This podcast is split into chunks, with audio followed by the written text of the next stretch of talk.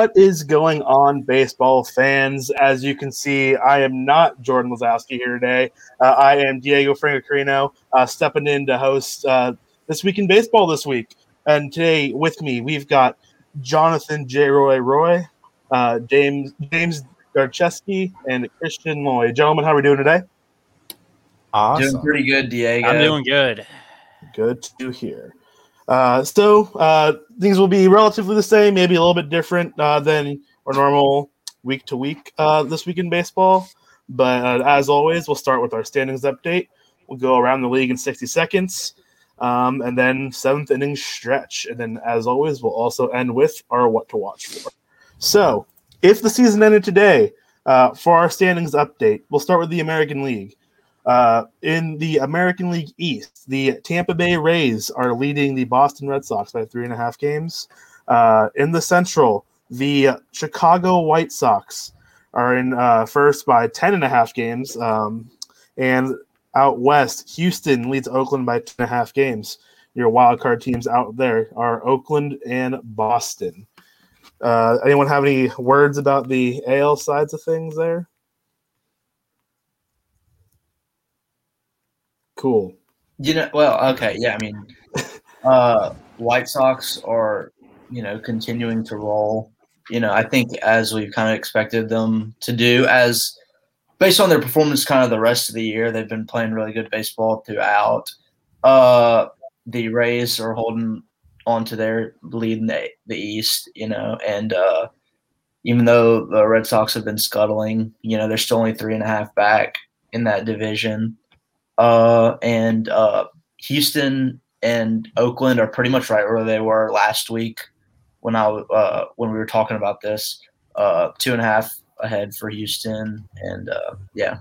Yeah, not a whole lot has changed out east. Mm-hmm. Not a whole lot has changed, you know, in general. But we have had some shakeups this week for the first time in I don't even remember how long, but it's been a while. Uh, Christian James, any words about the, the, the state of the East? Of the American League East. Uh, American not until we get to it later. Okay, fair enough. Or any division, I guess, in the American League. Uh, the White Sox are just gonna keep pulling away. Um, I have family members who think this is a special team, so. Can any team that's uh, currently being led by Tony La Russa really be that special? Fair enough. Well, Well, when you're a bunch of White Sox fans, you're gonna think a winning team's a special team. That's fair. That's fair. Fair enough. All right. so moving on to the National League uh, out east, we have the Atlanta Braves currently in first uh, over there. That's the division we've really seen shake up in nowhere else mm-hmm. really across baseball. Uh, they're currently ahead of the Phillies by a game and the Mets by two games. And also, we are recording this on a Sunday afternoon, so you know things going to be shaken up by the time you guys are listening to this. So it's Sunday afternoon, but as of right now, that's where we stand.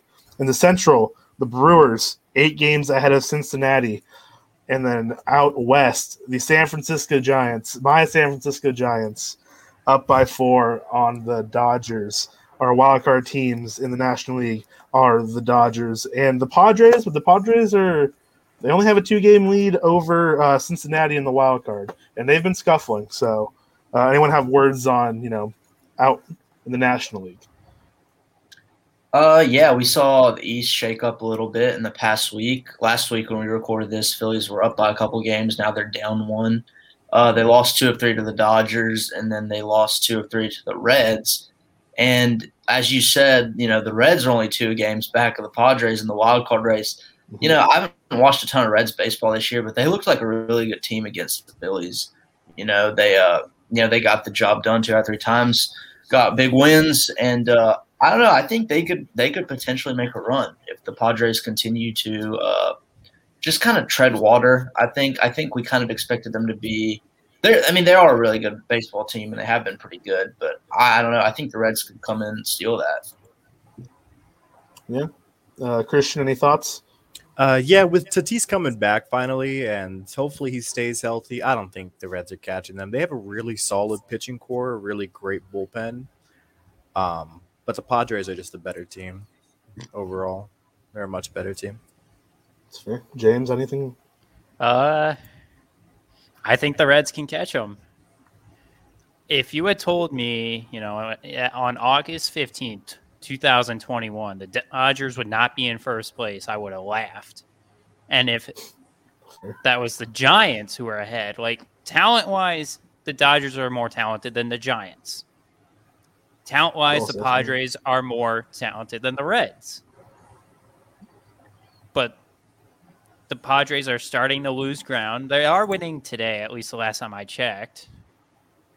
Because Tatis just cranked a home run off of Zach Gallen. It's a one-one game right but, now.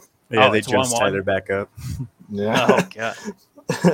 Making me look foolish. Uh, they're on they're on shaky ground, and they need to start kicking it into the next gear for them to real for Padres fans to be comfortable. I think when you've had the history of suffering that that fan base has, you can't really feel comfortable right now. No, yeah, you're definitely right there. So it's definitely it's a weird year. So maybe some more weirdness can happen. Uh, but anyway, um, now we'll move on to around the league in 60 seconds. Uh, give me your best recap of everything that's gone on, you know, the last week of baseball. Uh, we'll start with Christian. Oh boy, well there was a no hitter. We're gonna get that to that later. Yeah, there um, was another one. His first career start, only his third ever game. That was crazy. Mm-hmm. Um, I think the Blue Jays are my biggest story right now. Their offense, just everything is coming together. Vladdy is struggling a lot right now, but that lineup is so deep and they've just been my like team to watch right now. They're all I've been focused on as the Blue Jays. Yeah. Uh, J. Roy. Oh uh, yeah, uh, Christian mentioned the Blue Jays. I think you know last week we talked about how we were talking about the uh, the AL East picture, and we were always talking about the Rays, the Red Sox, and the Yankees. But you know the Blue Jays are right there, right? You know they're not that far behind them. So uh, you know they're a team to uh, kind of keep an eye on. And you know Vlad is struggling a lot right now, but that's that's not gonna you know that's not to be like that forever. So I think uh, they're in a good spot. Looking forward till the end of the season. Uh, I think the most significant things that uh, happened is you know Chris Sale made his first start yesterday, and I don't even know, I don't even know how long, and he looked really good. He gave up uh, two bombs in the third inning, but besides that, he went five, struck out eight. His stuff looked mm-hmm. pretty good. His uh, average fastball velo was in the like 93 something so uh, not not too too bad for him in his first start back uh, and then on the flip side of that uh, you know a couple days ago we found out luis severino kind of suffered another setback and uh, you know i made a joke the other day in vc about how like let's just face it luis severino's not going to throw another major major league inning ever and I mean, at this point, like, when is he gonna? You know, we don't know when he's gonna come back because it's been so long that it seems like he's like one step away from getting back on a major league mound, and it just is not happening. So, uh, I, you know, I love Severino. I hope he can figure things out and come back as soon as he can. But if you're a Yankees fan, you know, you can't be too happy about that. Yeah, Sevy, uh, hope hopeful for a recovery and for his health, but it's a lot of questions still surrounding him. Uh, James, what do you got? Yeah, the Dodgers did something I didn't think was possible. They won in extra innings twice this week, snapping an 11 game, I believe, losing yes, streak. it was 11. In extra, it was 11. Of course, the Giants yeah. fan knows. Uh, Correct. They were 1 11 about before. losing in extra innings. They were, this was the worst stretch in extra innings since the 1969 Montreal Expos, a team that lost 110 games. So, comparatively, a team that many thought could win 110 games did this. It's part of the reason why they're not in first place, but they did it, and uh, they're helping J. Roy's Phillies out by taking out the Mets after hurting J. Roy's Phillies and mm-hmm. knocking them out of first place. But other than that, Tatis is back, and George Springer's out for the Blue Jays. I think. Mm-hmm. Yeah. So that could be very. Uh, that could set off a domino effect for them because with Springer, you have one of the most dangerous lineups in the game, and without him, it's just not as deep. So best wishes to him in his recovery, whether it's a 10 day injury or longer. I hope he's all good. Yeah, like I mean, we always want players healthy because you know healthy players is better for baseball, better for everyone. Uh, but yeah, a lot of I think you guys really hit pretty much everything that I wanted to mention. Uh, no hitter yesterday, which we will talk about here a little bit more. Um, today we almost had a perfect game. We became I think four outs away from it um, with uh, Triston McKenzie out uh, in Cleveland against Detroit. I guess they were in Detroit, but uh, either way, um, yeah. So we'll move on into our seventh inning stretch. Uh, let me pull that up there. Uh, so just like every week, uh, we've got uh, seven questions. We might go into extras today. We'll see uh, about you know just things in baseball. so we'll get it started. So inning one, this week's Field of Dream games. Field, Field of Dreams game was the most watched regular season game in 16 years. Uh, MLB has already announced that there will be another game next year, and the Cubs are pretty likely to be involved. Are your thoughts on the game, and should MLB continue to do these yearly? And who would you want to see playing them? And as a bonus, uh, give me your favorite baseball movie because that's I just I just want to know. So uh, we'll start with J. Roy.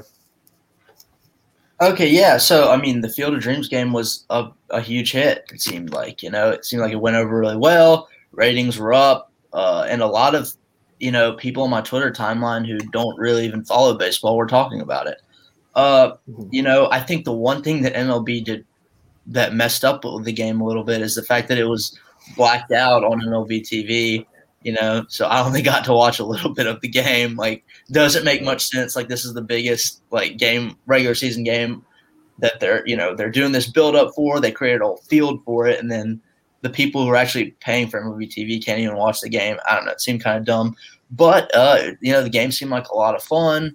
We had a lot of heroics from different players, from Judge, and then Tim Anderson with the uh, the walk off home run. Uh, it and the field looked awesome. It looked really cool. I there's I think of I can think of no reason why this should not be a yearly thing. It absolutely could be. And uh, I think in the future we might see some of the game's biggest stars, and uh, you know, like if we could see the Dodgers in it, or the Padres, or maybe the Angels next year when you know Trout's back and you got Ohtani there and Rendon, like there, it's it would be it's honestly a hard thing to mess up at this point. You've got so many teams with so much star power. I think that this is a like this is like a layup for the league. Like you know they could they they can they can make this a big thing so easily. And uh, you know it, it was just a nice thing to see that it went over so well you know everything like things like that are so good for the game and growing the game and extending it to a larger audience. And so i, I was all for it. Uh, hopefully we can see this happen every year. Oh and my favorite baseball movie uh, i'm gonna go with major league I think like every time I watch Major League, it just puts a smile on my face. It's just funny. It you know, it's just hilarious. I love it. Uh, I think uh, you know, I think uh, Ricky Vaughn's character is so funny. I think the uh, uh, whatever the guy's name is who he does the Allstate commercials. I'm forgetting what his name is. That guy, like he's hilarious in the movie. Uh, the one who has like the bat. I don't. I'm I don't know. I'm forgetting his name. And then you got like Willie Mays Hayes. You have like a bunch of classic characters. Like the movie's just hilarious. It's a lot of fun. I think that there are other like what are the additions that are right up there? Like you know, I think Moneyball's great. You know, I think Field of Dreams is really good. But if like if I could only pick one, I think that like Major League just makes me the happiest. It's just the funniest, and so I like I, I'm gonna pick it because of that. Yeah, Major League is a good pick. There's like you said, a lot, lot of movies out there, a lot of good stuff. And everything you said about um, you know, the Field of Dream game, like yeah, for sure. Let's uh, let's see what the other two here have to say about it. Uh, we'll go to James next. All right, I'm gonna go backwards. Uh, my favorite baseball movie is Field of Dreams. So I watched it before the Field of Dreams game, and I was just getting goosebumps the entire time. I I, it's just one of those movies where like it can be corny. It, it's incredibly huh. corny, but like if you buy into it, it's just so good and it's so enjoyable. So watching that and then you watch the game, they really played into what makes the movie so great because the movie it just it's about a man's love of baseball and how it connects everyone.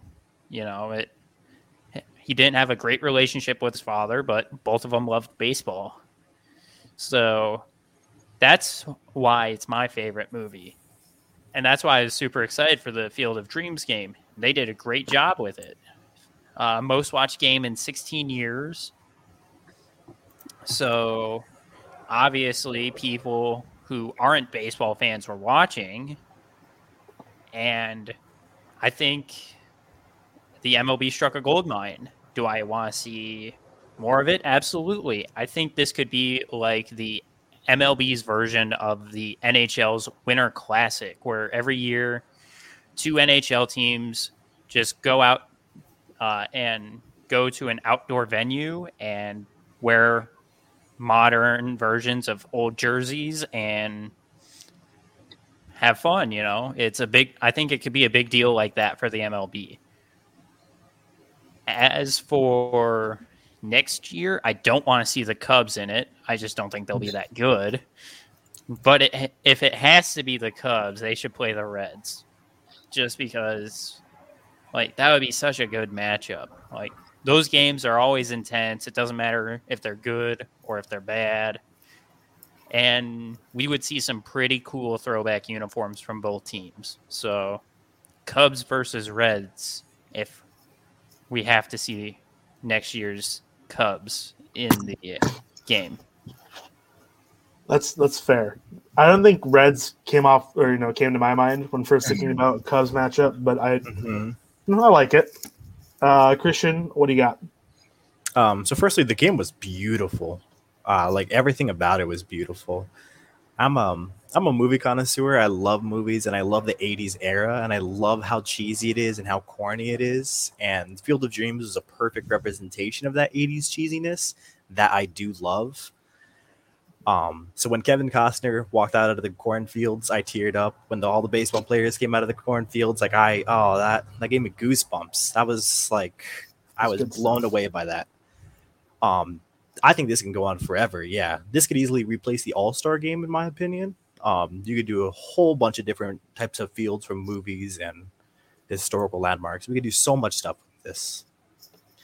My favorite movie is um, probably Moneyball. I have to say, baseball wise, I uh, it sparked my love for analytics to a whole new degree, and like that's all I talk about now. That's all I love. Like that's just what I pay attention to, you know. And um, so with Moneyball, I've gotten myself more invested into baseball and just I've fallen in love with it more. I've gotten into Diamond Digest from Moneyball, so definitely my favorite movie.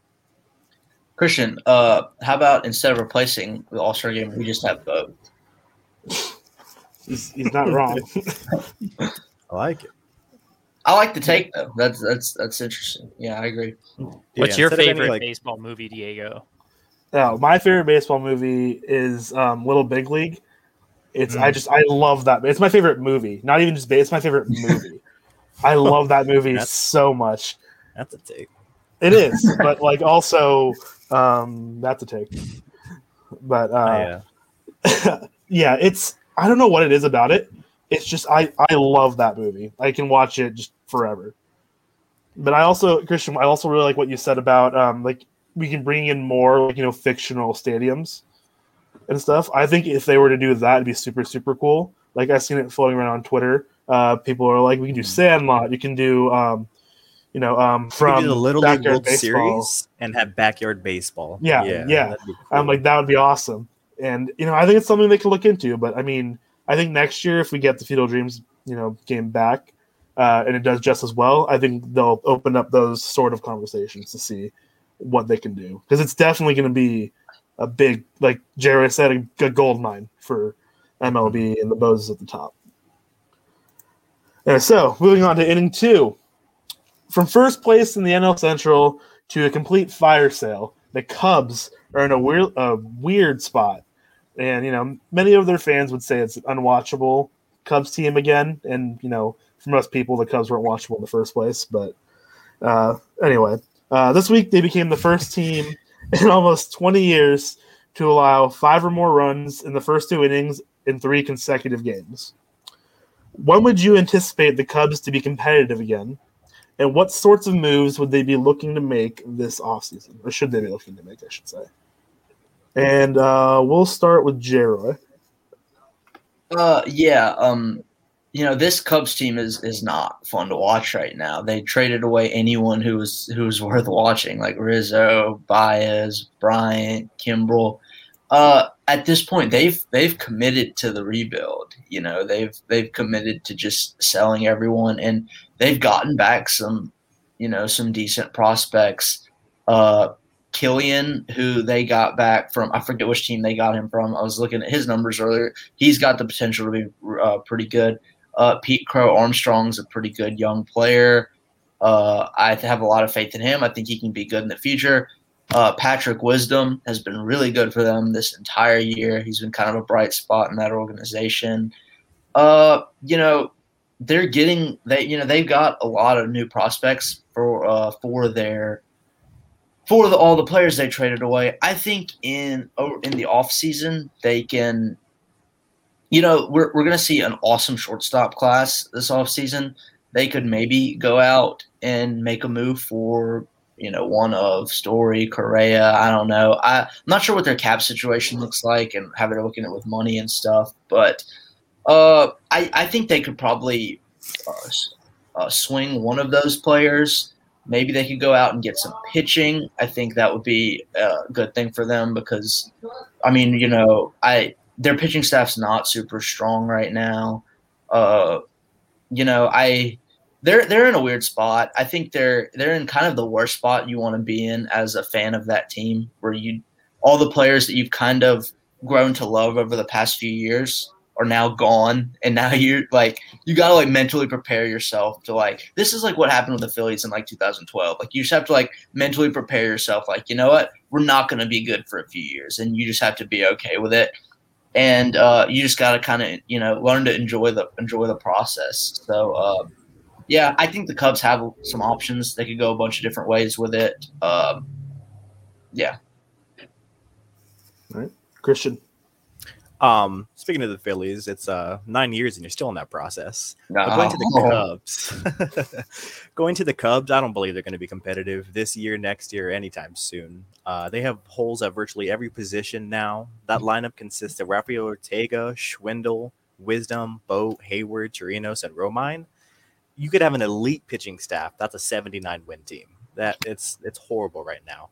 Wisdom has been bright. Um, he's looked nice but he's old. He's he's not really doing anything. They made great trades this uh, deadline. They got Pete Crow Armstrong. He's my favorite prospect they got back. But everyone they got back is three to four years away from their debut. This is this is not a team that wants to be competitive. They have no inclination to spend.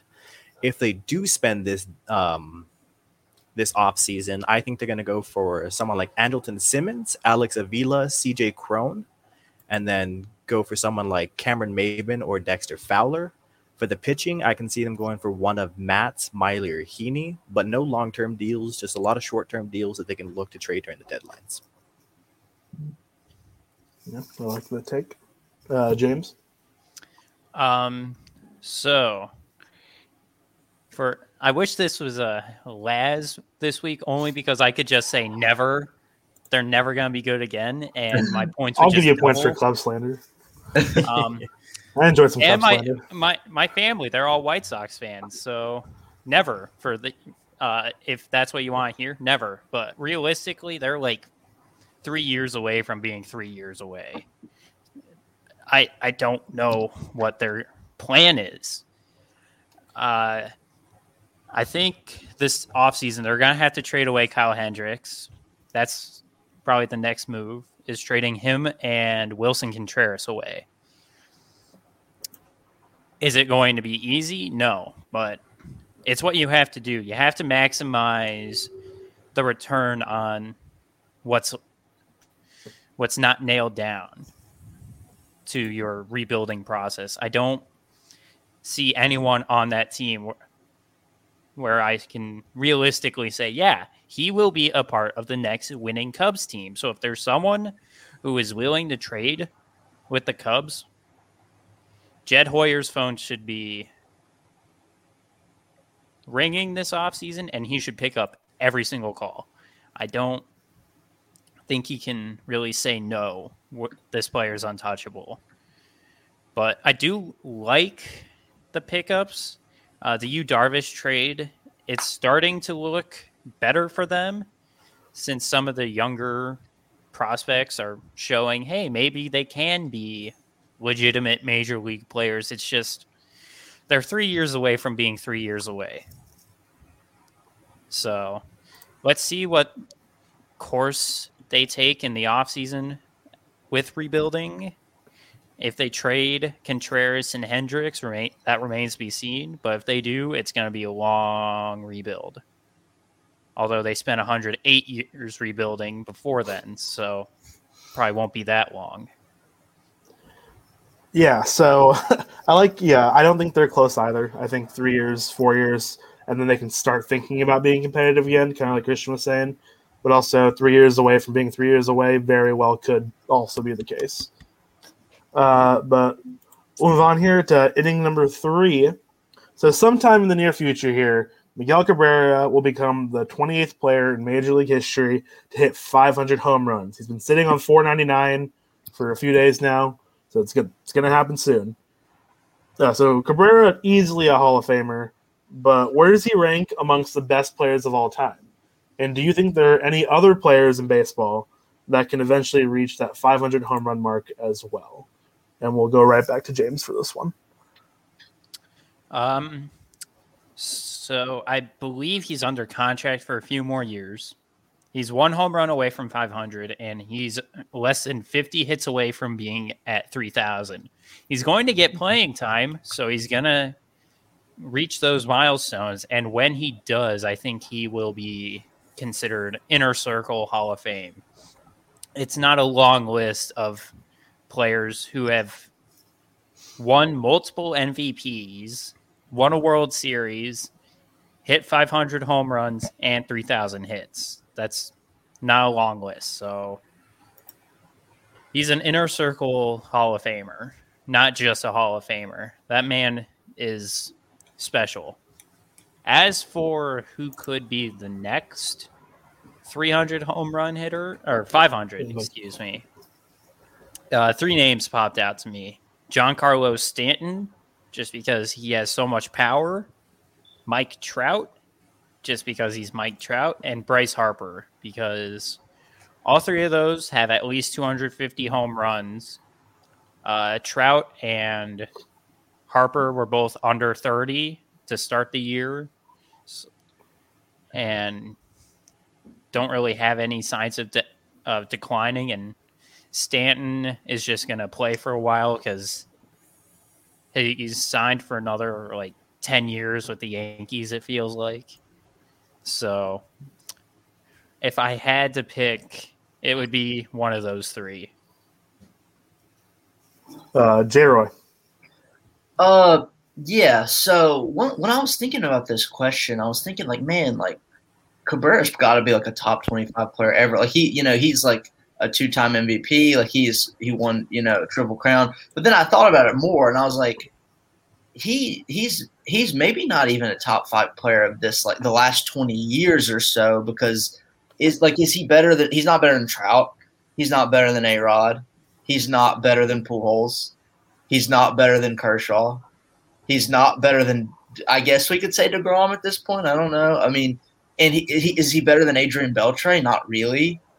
You know? So so I mean I I think that I, I, you know, and I was looking into a little bit, and if you set the minimum PA at like five thousand, he's forty first all time in WRC plus, which is awesome. He has like a one forty three WRC plus for his career. That's crazy.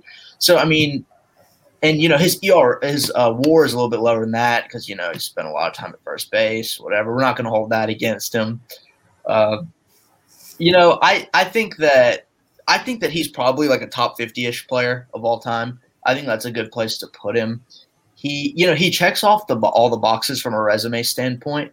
Uh, you know he's a he's got a World Series ring. He's a two time MVP. He won a triple crown, which almost no one can say that they've done. And and he was a consistently awesome hitter for like over a decade. So I mean, he he is. I you know I would agree with the assessment that he's an inner circle Hall of Famer. I think uh, I think top fifty would be a pretty good place to put him all time. And the other question, oh, who do I think could be who who do I think could get to 500? So I picked two names. I think Nelson Cruz is gonna get to 500 for sure. I like I I know he's 40. He's literally 40 right now, and he's still like 60 away, something like that. But I mean, I he, the guy's not slowing down. Like I think he can get to 50. I hope he plays till he's 46. If that means he has to get to 500, I'm I'm here for it. And then I I'm gonna go no on Stanton just because I I I think that his health is not gonna like I don't. I'm gonna I'm gonna I'm gonna gamble. That's a gamble, but I'm gonna gamble here and say that Stanton's health will not hold up well enough for him to get to 500. And then Trout, Trout will hopefully sleepwalk his way to 500. I think I think he'll. I'm picking him to get there.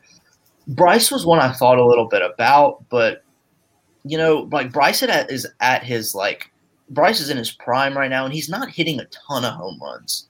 You know, like right now, like he's having an MVP caliber year right now, and he's hit 21 so far. So he he would have to play deep, deep, deep into his 30s to get to 500, which he could absolutely do. But I, you know, as much as he walks, like I think later on in his career, he might, he just might not. I don't know. I, I'm I'm gonna say that Bryce probably narrowly misses 500 home runs. Uh, but so yeah, I'm gonna pick uh, Nelly and Mike Trout. All right, Christian. I hate that I went last on this because they've covered pretty good ground. Um, I want to yeah. preface this with uh, I love Miguel Cabrera. Okay, don't get me wrong, I love him. He stole two MVPs from my goat, but I love Miguel Cabrera. Uh-huh. He's not top 50 in fWAR among position players. He's 58th. Uh, he's 11th among first basemen. I know Jay Roy can attest defensive positioning hates first baseman, but he's 11th mm-hmm. among first basemen. For WRC plus among players with 9,000 plate appearances or more, he's 25th all time.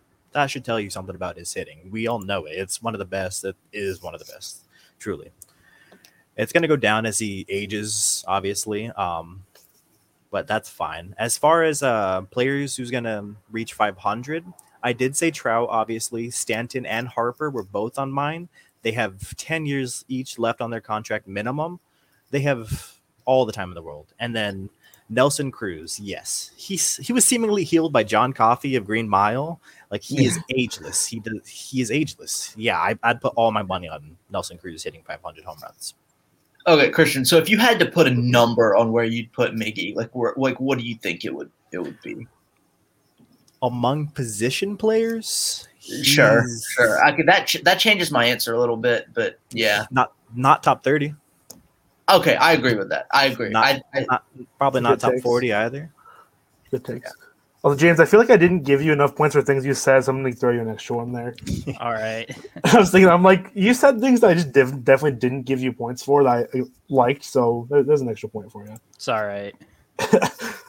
all I think yeah, but... uh, Laz said next, my next uh, this week in baseball appearance, I get negative five points for something I said at the trade deadline. Yeah, but it was White Sox slander, so I'll actually give you another point for that now. uh, yeah, but I, that, I really I mean, like the Nelly tough pick. to do that. Yeah, yeah, but um, I really like the Nelly pick from y'all. That's Nelson Cruz, ageless wonder. I hope he plays another five seasons, just because mm-hmm. it's Nelson Cruz. Like, come on. Mm-hmm. Only 59 away. He can absolutely do it. He can absolutely do it. Yeah, like Trout, um, like that. Harper, I think is yeah, he's gonna be close. I think. I don't know if he meets it, but I can definitely see it happening.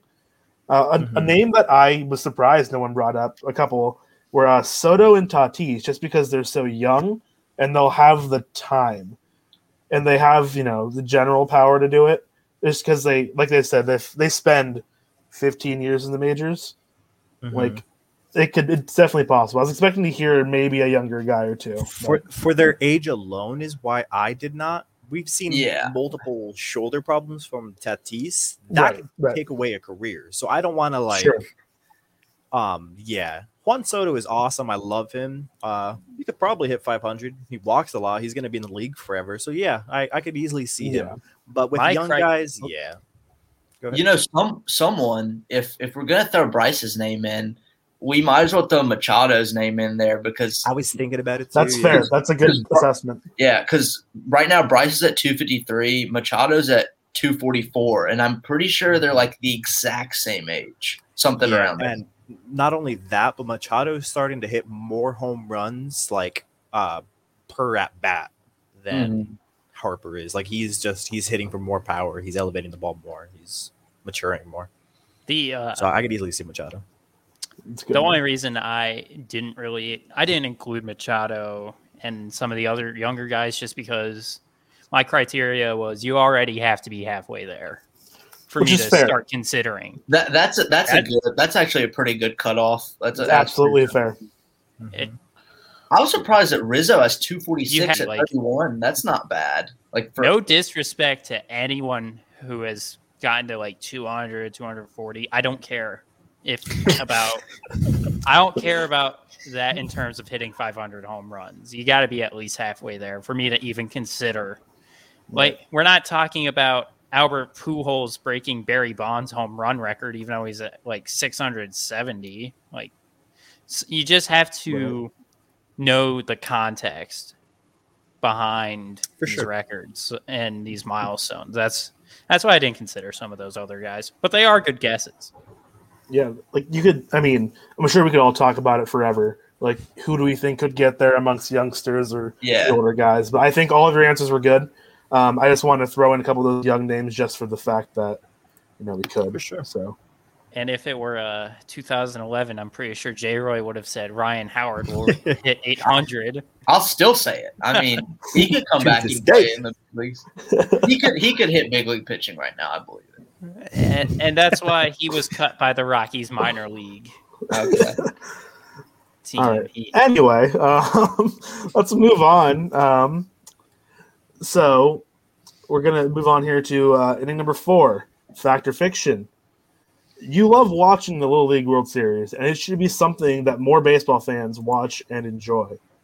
Uh, we'll go with Christian first. Uh, yeah, I love it. I, I think my interest in it varies depending on the year, but this year I have definitely absolutely just loved every bit of it. Um, there's certain certain years you have people like Mo'ne Davis and just highlight names that like those storylines are fun. Betting on those, I'm not a betting man, but betting on those games is also extremely extremely fun.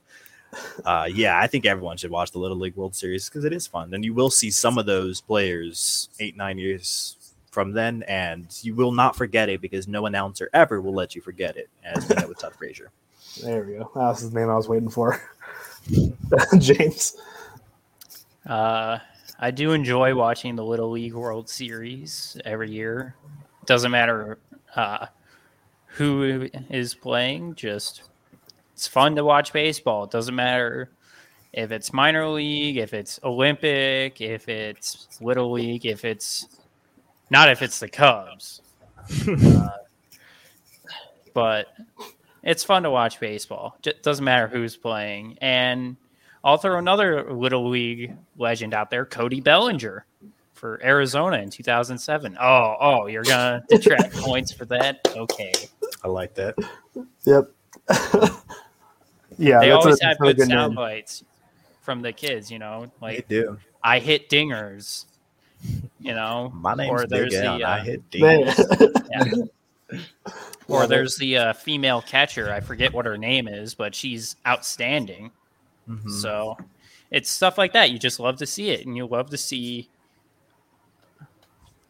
our love for the game pat like grow in these younger kids.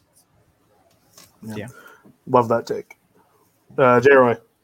Uh, yeah, you know, Little League World Series is fun to watch. I I'm not as into it now. Like I, when I was younger, like when I was around those kids' ages, I like man, it was I would watch every single game. I would watch every single game because I think in a way I almost like looked up to those kids. I was like, yeah, like man, like man, like if I was better at baseball, this is that would be me. You know, like that would be me up there. But uh, you know, like I still like watching it when it's on. I think that uh, J- uh, Jimmy, you brought up a good point about how uh, if you're like if you're a baseball fan, you're gonna like watching baseball regardless what level it's at, regard because we just like baseball, and I completely agree with that. Whether it's college, whether it's major leagues, whether it's uh, Little League World Series, it's fun to watch baseball. And so, for that reason, yeah, I think that if you consider yourself a fan of baseball, you should derive at least some enjoyment from from watching it at every level.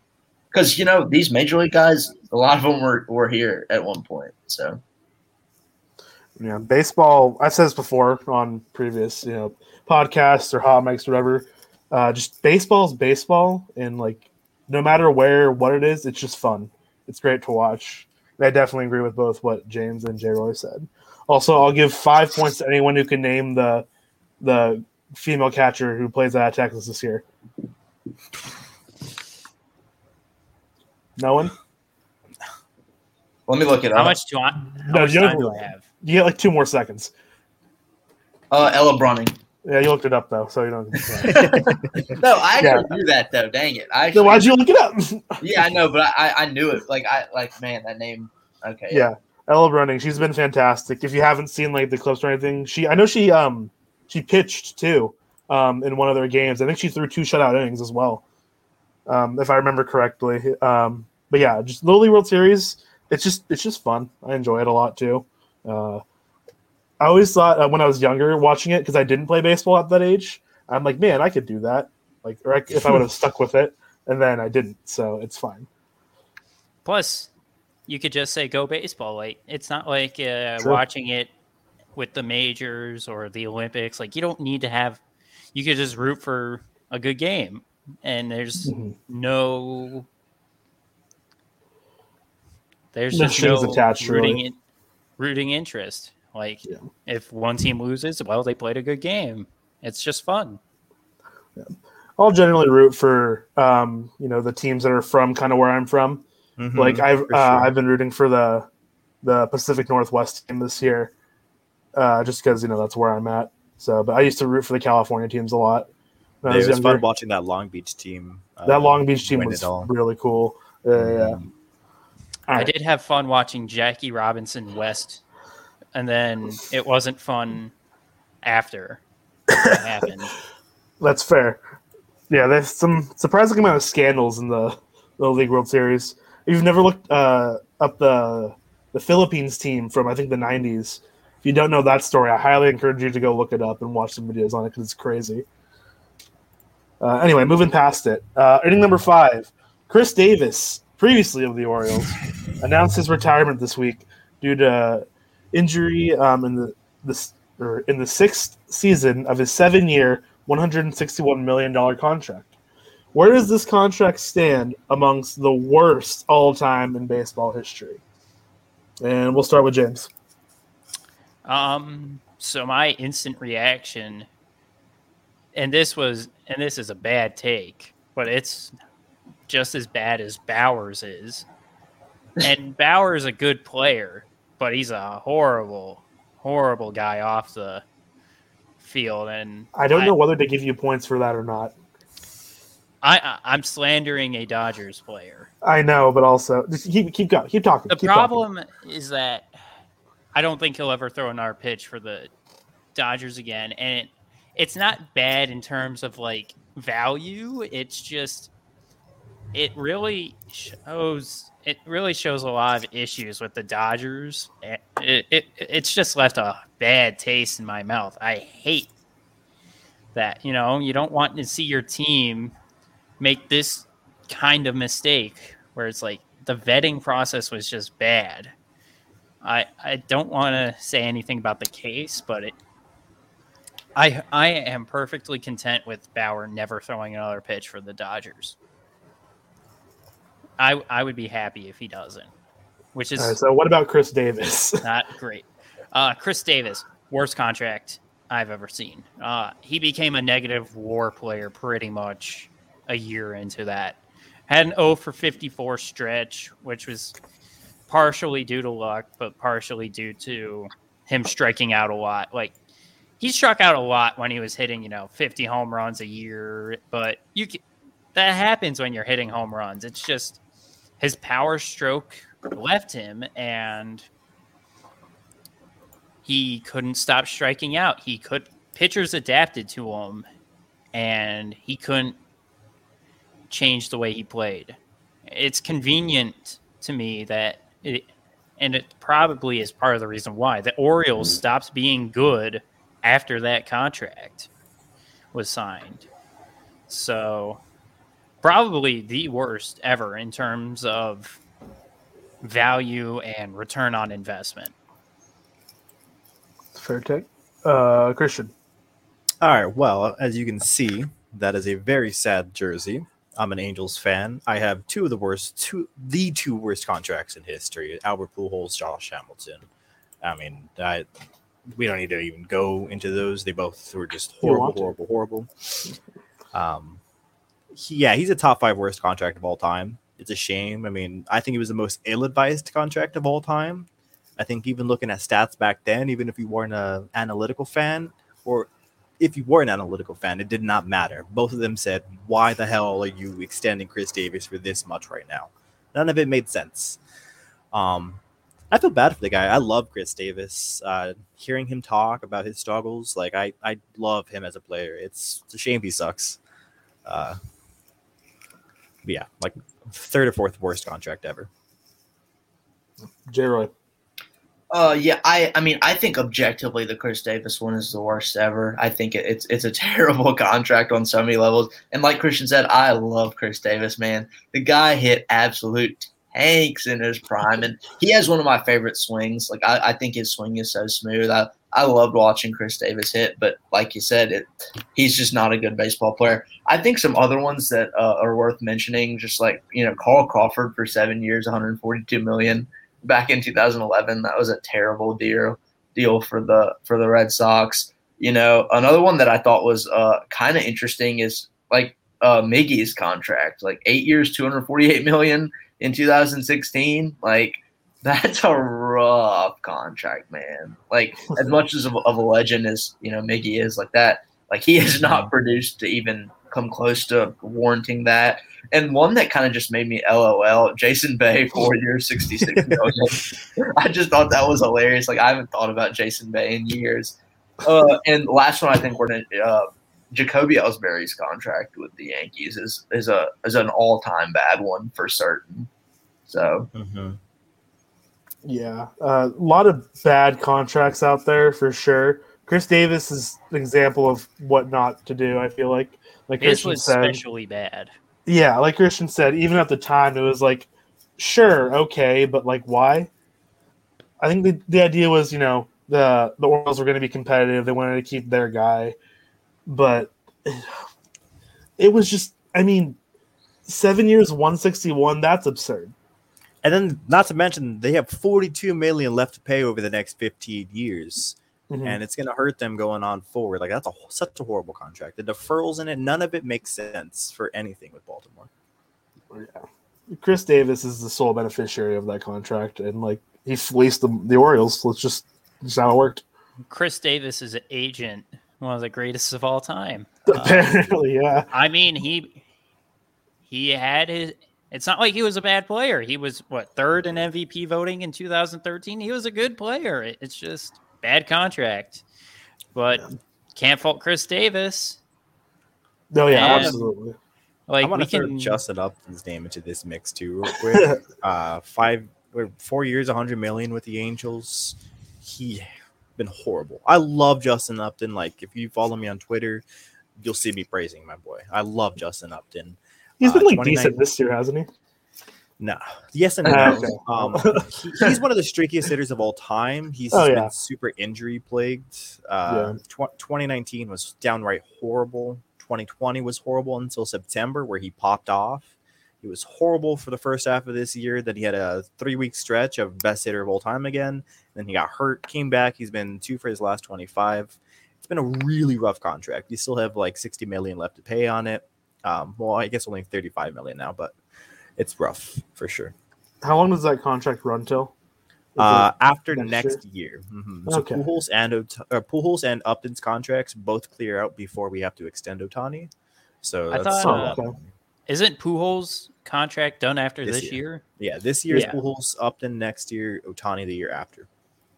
It? All right. fair Money's coming off the books at least enough. It's gonna go right Correct. back on. Until Yeah. Art Moreno decides to chase the next non-pitcher. Yeah, I, don't know. I want pay. Carlos Correa on the Angels.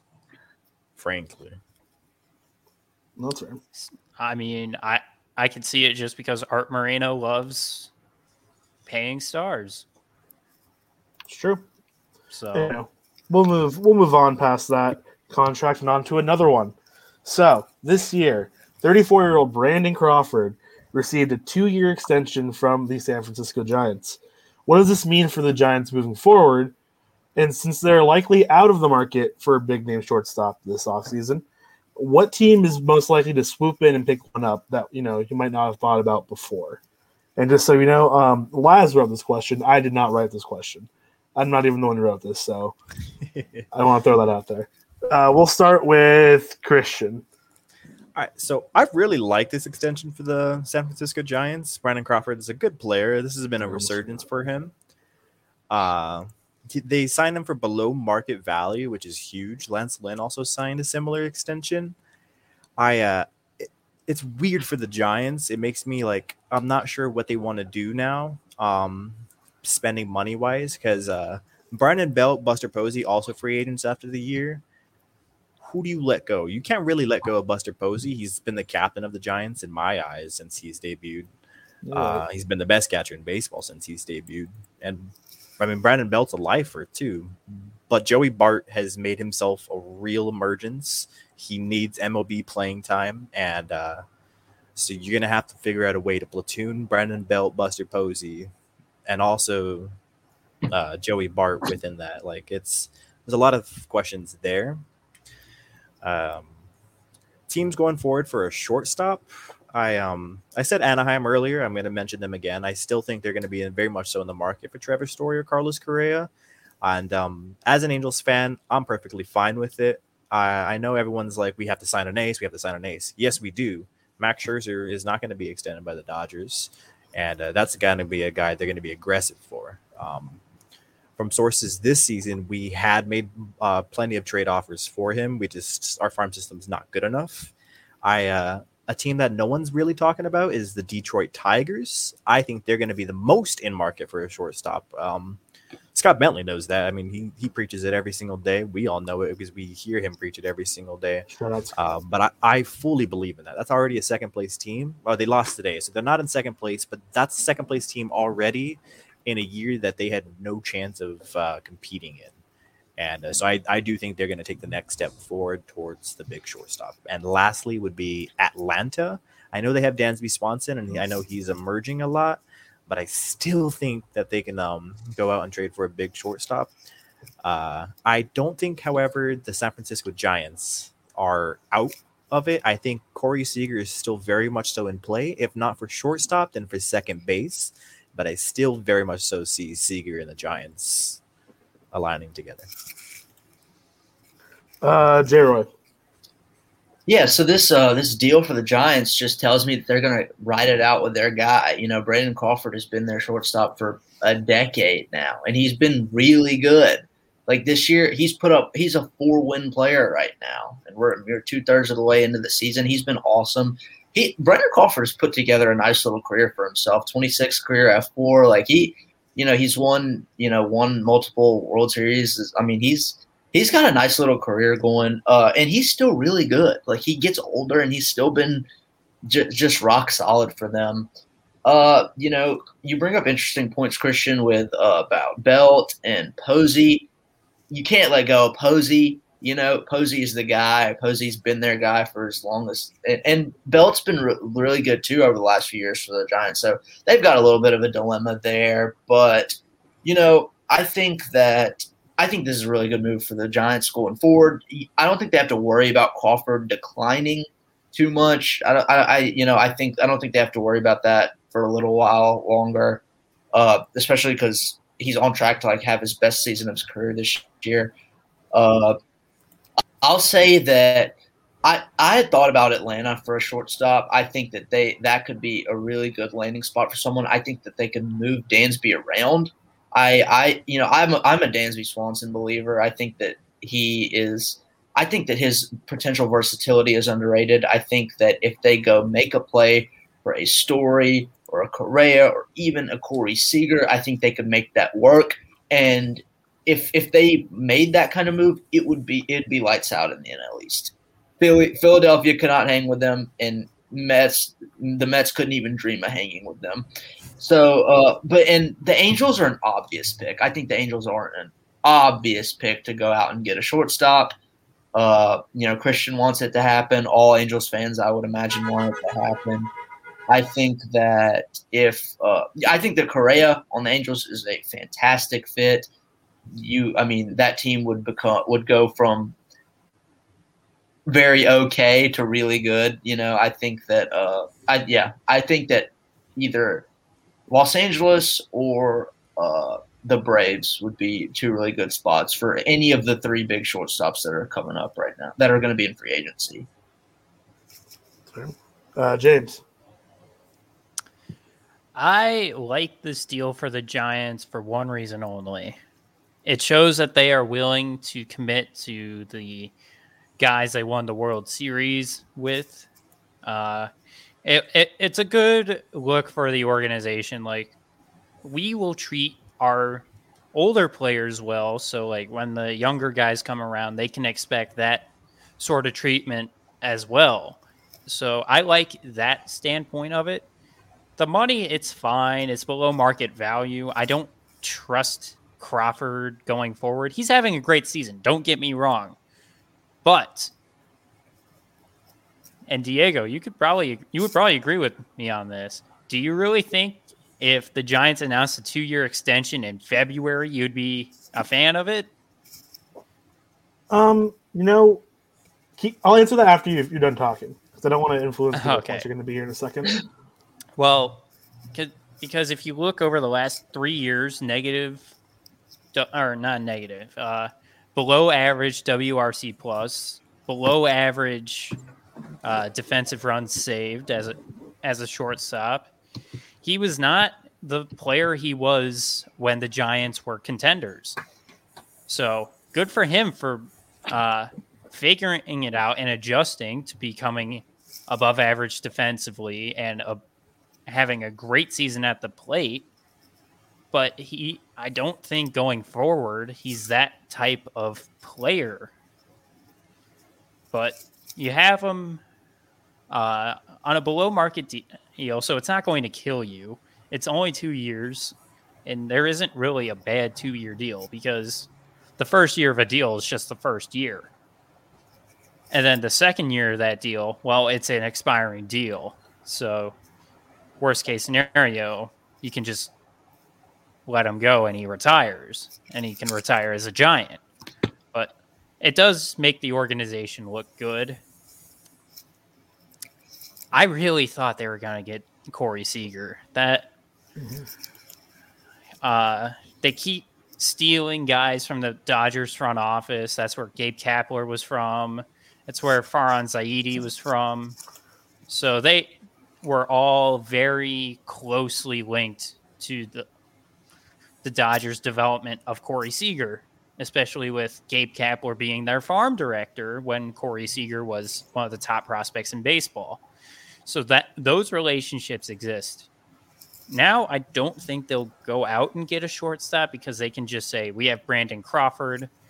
I think this opens the door for a huge Kris Bryant deal because we saw when he was joining the Giants that he was really excited to be there. Like I mm-hmm. think he was a Barry Bonds fan growing up. If he wasn't a Giants fan, he was at least a huge Barry Bonds fan. So I think that's another reason why they extended Crawford just so they could keep Kris Bryant. And that's a good deal, you know. Kris Bryant's a great player and he can play a lot of positions. And I know that Farhan and Kapler value that in their players. As for Belt, I think he's gone. Uh, Posey, I believe he has a. I believe he has a team option, He does. so they're going to uh, use it. So he's You have not to. gone, but I think he's going to play play first base instead of Brandon Belt. and Joey Bart's going to be the catcher of the future. So that is a tough loss um, emotionally for the Giants to see a piece from those World Series teams go. But that's just how it works. As unfortunate as it is. You you made a good point with Kris Bryant, frankly. Um, I totally it's a great forgot. Like point. they traded for him. He is going to be a free agent, and they do need the money to extend him. And um, these last couple of years, they've been on every single free agent, like every single big Mm-hmm. name. They were m- very much so in on Harper, on Stanton, on everyone. And uh, so Bryant is definitely that guy. I, I have uh, no doubt in my mind they're extending him. he made it obvious he wanted to be extended the moment he got traded. Yeah. Uh, but yeah, you made a very good point with that. Yeah, and uh, kind of talking on it a little bit. Um, so I loved the steal mostly because I grew up watching Brandon Crawford. Like when I first got in, like started getting into baseball, like Brandon Crawford was like the guy, and so and I also Belt's my like one of my absolute favorite players, uh, and I think they're going to keep Belt too. Um, just for the record, uh, I think it's also really dependent on if the DH does come to the National League. That's going to be a huge player because Belt's really only problem in his career has been injuries. Because when he's healthy, he plays really, really good baseball. So, and also, um, I think I, I mm, all of Giants fans wanted Corey Seager. That was always the connection. But um, the I think this Crawford deal makes a ton more sense because our top prospect, Marco Luciano, is a shortstop, and he should be ready by the, by the time this deal is up. So um, I like this deal, I think, more than a Corey Seager deal because Luciano, uh, he's in high A right now, um, but he, he's going to quickly move for the system. Like he hits absolute tank. I think he hit one like like 485 a couple days ago, uh, like opposite field 485 as a shortstop. Like it was crazy. And so I, I like this deal a lot. Back in February, if you would have told me um, they're signing him to this deal for two years, I would have been fine with it. Uh, if you told me back in February it was going to be for the money it was, I would have been like, that's kind of seems like an overpayment, but sure. Uh, but now it seems like a great deal. Um, I think Bart will be um, of the future once Posey's done. I think Posey's got two, three years left in him. Uh, I think there's a good chance they don't pick up the option, but they re-sign him for below what it's worth. Uh, this this consensus around you know Giants Twitter as well because Posey wants to be a Giant for life too. He doesn't want to leave. Um, Crawford didn't want to leave. Belt doesn't want to leave either, but he might just you know because if the Giants don't bring him back, plus the Giants don't really have anyone else to come in and play first, unless you want to stick LaMonte Wade Jr. there full time. But he's not a natural first baseman. He's not great defensively either. But I don't know. We'll see. I feel like Posey and Belt can platoon at first base rather well, but both of them are going to get paid like full time starters. So they either have to get a pay cut or it's hard to want to sign Brandon Belt back as a platoon player, full price. Right, for sure. And I mean, uh, Posey hasn't played first all year this year. hmm He just hasn't been playing first. He takes um like every th- uh, th- third day off. They've stuck very strict to that, and it's done him wonders. So um, it's really just if the if the DH does come to the National League, you can see Belt and probably Bart as a primary um, DH, you know, and then see them play in the field too. Okay, so either way, moving on um, past the Giants talk, uh, we're going to inning seven. The Mets and the Red Sox are both in serious slides. The Mets have fallen all the way to third place after losing 10 of their last 15 and the Red Sox have lost 11 of their last 15. Which team is more likely to stop their current slide before it's too late? And we'll start with James.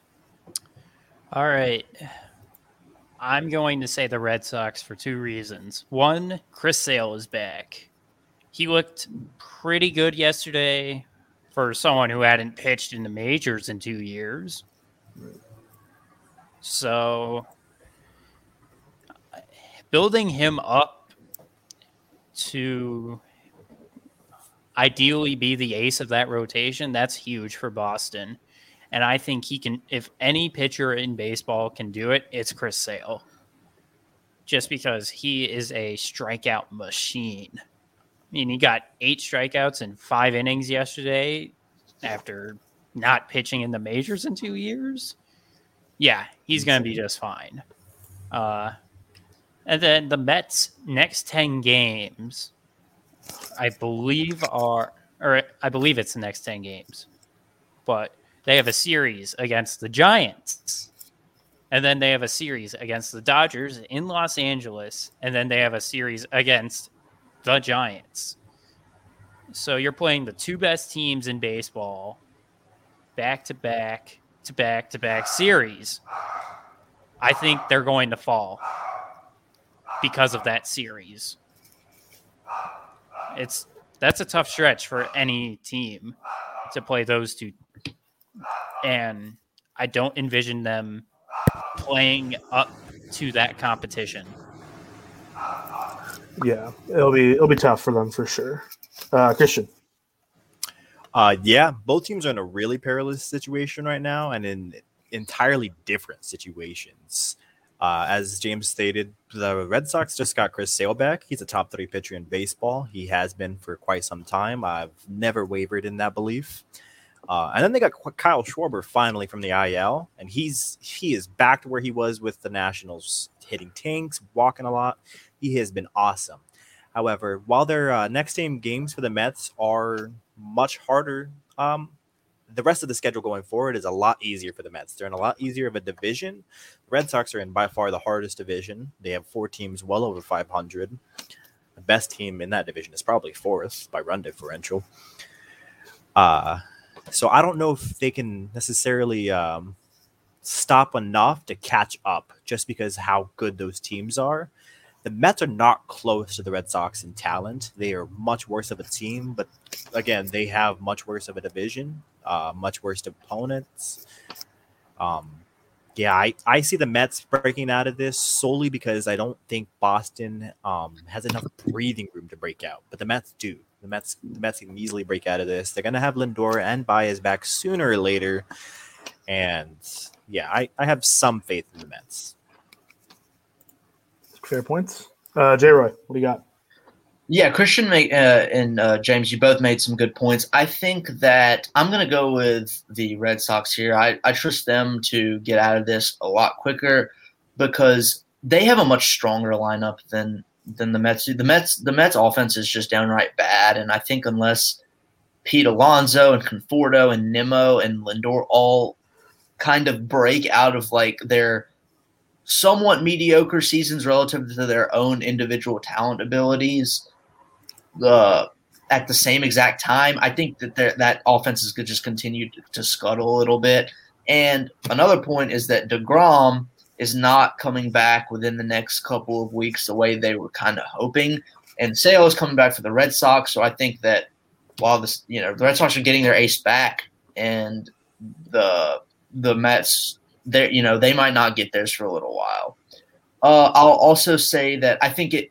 I think that you know this next week the Red Sox and Yankees are going to play, and I think we'll learn a lot more about how legit like if Boston is actually going to be able to like mentally get through this this stretch and uh, kind of persevere through it. And I think that this series will be really telling for them. Uh, I also think that uh, I, I don't know. I think with the Phillies starting to play better baseball and with the Braves just kind of underperforming their like the Braves are still a decent ball club. You know, they are injured, but like I I don't like the yes, the Mets have an easier division to go through, but if they're not that good themselves, that doesn't really matter, you know, I think. And so I I don't know. I just trust the Red Sox a lot more. I think that they have way less holes and I'm I'm as high on Sale as anyone. I like I mean if he comes back and he's dealing like I I think the sky's the limit for them. Like I'm not too, I'm not too worried about the Red Sox. If I was a Mets fan, I would be, I would be worried though. Yeah, that's fair uh, fair points. And I think either one you you both you all made very good points. Either team could really break out of it. It's just a matter of, you know, how the baseball gods decide it will be. And so I just want to throw this question out there real quick because we didn't every every time we do talk about it. Uh, Tyler Gilbert threw a no hitter. Um, who who throws the next one? I just want a name. I want zero explanation from any of you. I'll give me a name and I'll give you points arbitrarily uh, based on that. So Christian, Ohtani perfect game. James, Kevin Gausman, perfect game. Uh, J. Roy. Robbie Ray. I like that answer a lot, actually. All right. I, I, could, I could give a good explanation for it actually, but I, I yeah, I don't need it. Tight pants can have it. Uh, so yeah, so J. Roy, uh, you've taken our uh, seventh inning stretch today. Uh, I I would have given Gausman more points, but I feel like I already gave you a lot for it for the, the pandering. I like the Ohtani pick, I, but I, uh, I just I would just like to say something really quick. You know, um, I you know I've been on like ten this week in baseballs, and so if you if you if you need to know if you want to have any proof of the way Laz feels about me, I've been on like ten this week in baseballs. I've not won a single one. The first one with Really? Diego, the first one with Diego, I win. So dude, I'm I'm undefeated this season. I'm I won, seven dude. zero and one this season. have you really never lost one that you've been on? Not this season. Last season I did. Oh, I tied I- one this year, But I'm but batting uh three. I'm batting 333. I'll I'll take it. Solid. But yeah, so congrats to uh, J. Roy winning his first this week in baseball. let's And go. as as we wrap up here, just you know, we'll do our quick what to watch for this week. Uh, starting with J. Roy since he won. So teams, players, what do you got? Yeah, I think, like I mentioned earlier, I think the Red Sox Yankees series is going to shed a lot of light on some things in that division. Uh, the Phillies play the Diamondbacks this week, so hopefully they can get they can get work done there and uh, continue to pad their record a little bit. The Mets play the Giants, which is going to be a tough test for them. Uh, we might so we might see a little bit of a shift in the NL East standings hope over the, uh, the next week or so. All right. Uh, Christian, who you watching? I'm watching the Blue Jays. I said it prior. They've they've just been the hottest team, the funnest team to watch. Uh, they're going to be facing the Nationals coming up, so that feels like pretty easy wins. Manoah has just he's really anchored that rotation for me, and Berrios Great awesome. surprise. He's been a great The- surprise this year. It's also going to be a little uh, competition between the Tigers and the Angels, and that's always fun to make fun of Mhm. Scott. Um, we have a lot of young pitching going up in that series. Detmers just had a really nice start tonight, but um, we have a lot of young pitching in that series. So I'm really excited to watch that. I like Detmers a lot. It's a shame that his first few starts were against some of the best teams in the league. Yeah, th- It's three out of four of the top uh, WRC plus against uh, left-handed crazy. pitching. I think he's going to be so good. I'm so excited to watch Five him innings, uh, one run tonight against the Astros of all teams. I, I was that. really happy with Detmers. He was Love he was a beast tonight. All right, James, who you, who you watching? I'm watching the Padres and the Reds because good that a close chase. The Mhm. Padres have to go to Colorado. That's not easy. The Rockies, for some reason, are a good home team this year.